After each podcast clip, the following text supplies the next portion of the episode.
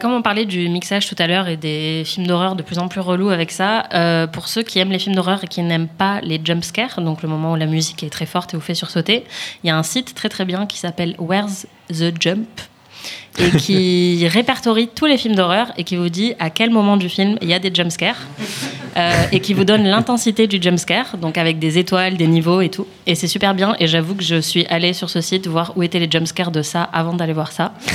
Euh, donc Mais ça explique peut-être pourquoi j'ai pas eu si peur que ça. Mais, euh, mais c'est pas mal si vous regardez un film d'horreur chez vous et que vous voulez savoir quand baisser le son parce qu'il va encore y avoir un truc relou qui fait sursauter pour rien parce qu'il y a un chat qui apparaît à la dernière minute ou je ne sais pas quoi. Bah, c'est très pratique. Voilà. Where's the jump? Très pratique.